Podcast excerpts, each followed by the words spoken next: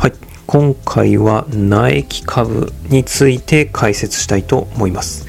ナイキは言わずと知れたアパレル及びスポーツ関連の靴を製造、世界的マーケティング販売を行っている超有名企業です。株式としても有名なナイキ株ですが、直近大爆進を見せています。特に12月20日に株価が103ドルから116ドルと1日で約13%も大暴騰をしています。今回はなぜナイキ株が1日でここまで大きく値上がりしたのか、今後はどうなるのか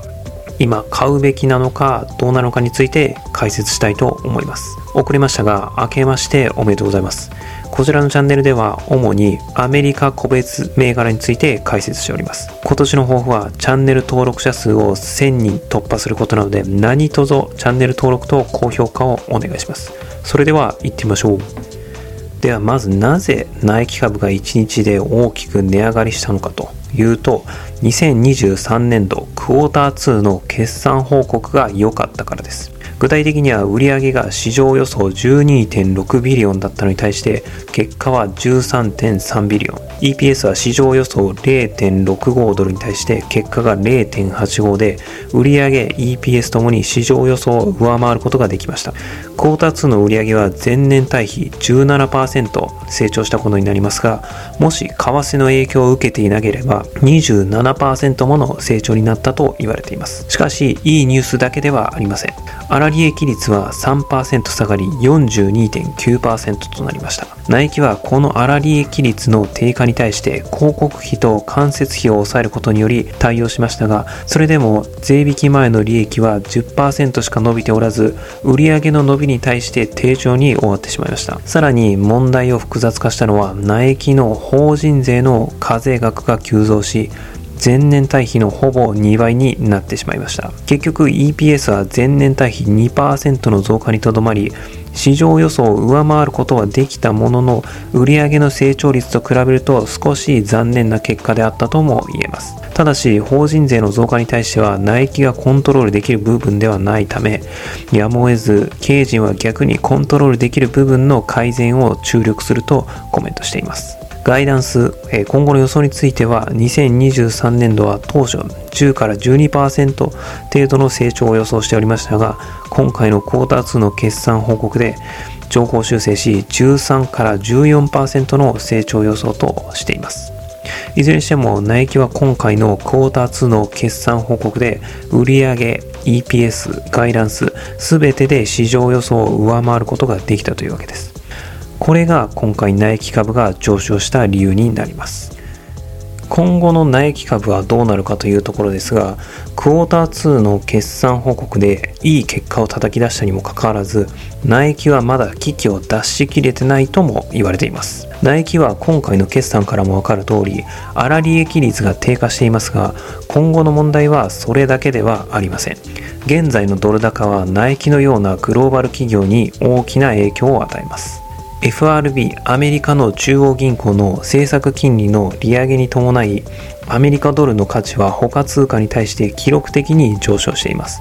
その結果ナイキがアメリカ以外での海外店舗の売り上げを財務報告や経費の支払いのためにアメリカドルに戻すと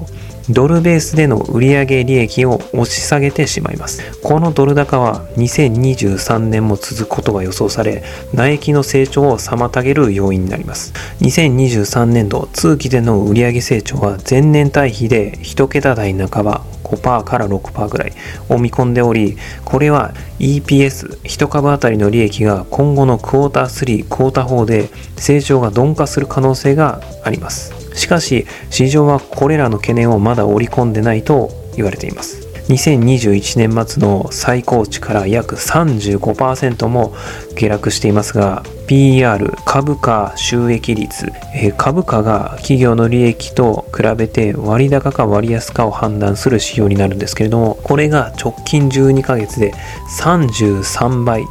向こう1年では30倍と予想されています。一般的な水準と言われる20倍と比較しても割高と言えます。もしナイキが向こう2年間の売上成長率を25%に伸ばすことができその後5から9%の成長を維持することができて初めて現在の株価が適正な PER となります。しかし向こう2年で20%以上の成長を続けるというのは相当難しいかもしれません。ではそんな苗木株は買いなのかというところですがとりあえず私としては保留というところです。ナイキはコロナのパンデミックの影響を受け2020年度は売上が2%減少しました。しかしそういった逆風が解消された2021年度では17%もの売上成長を見せています。この成長により多くの投資家はナイキはコロナパンデミック後も大きな利益を獲得できると確信し2021年を通して市場全体が上昇する中ナイキは過去最高値となる株価を記録しました。しかし中国がゼロコロナ政策を実施インフレという逆風が吹き世界中の個人消費は抑制されることとなってしまいました。結果として2022年度の売上成長率は6%増にとどまっています。しかし2023年度の上期クォーター1クォーター2においてはいい兆しが見えています。これは売上の40%以上を占めるナイキダイレクトオンラインと店舗販売ですね。この事業が再び成長しているためです。また北米ヨーロッパの好調な売り上げが中国の押し込みをカバーしています。2023年度の通期では10%台の売上成長を見込んでおり以前出されたガイダンスから若干ですが改善されています。ナイキの売り上げは安定していますが2023年度の在庫はクォーター1では前年同期比で44%の増加。クォーター2では前年同期43%増加となっています。この増加は北米でのサプライチェーンの混乱、輸送遅延、2021年にベトナムとインドネシアの工場を閉鎖したことにより比較が難しいこと、そして将来のために先行して在庫を確保したためと言われています。しかし、ナイキは過剰在庫を一掃するための安売りを行っていることも認めています。さらに生産コスト、物流費の上昇により、2023年度上期の粗利益率は2.6%下がり、43.6%となりました。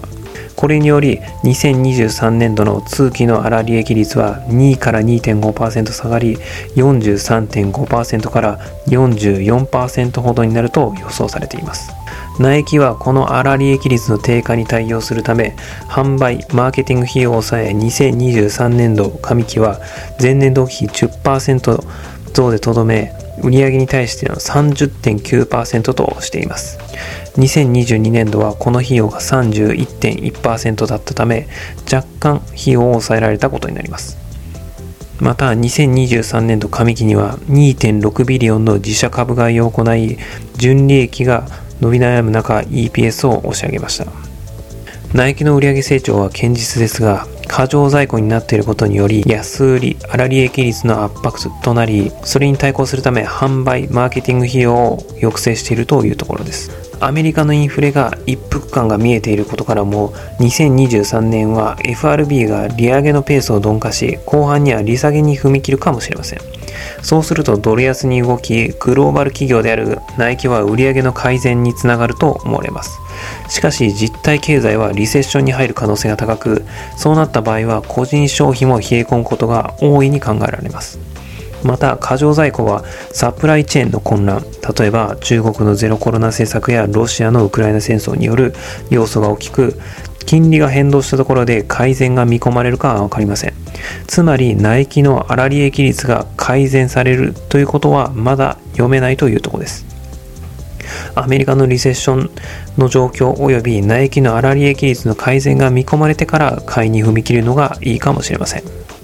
今回の内容が良かったと思った方はチャンネル登録と高評価ボタンをお願いします。また何かありましたらコメント欄までご連絡ください。ご清聴ありがとうございました。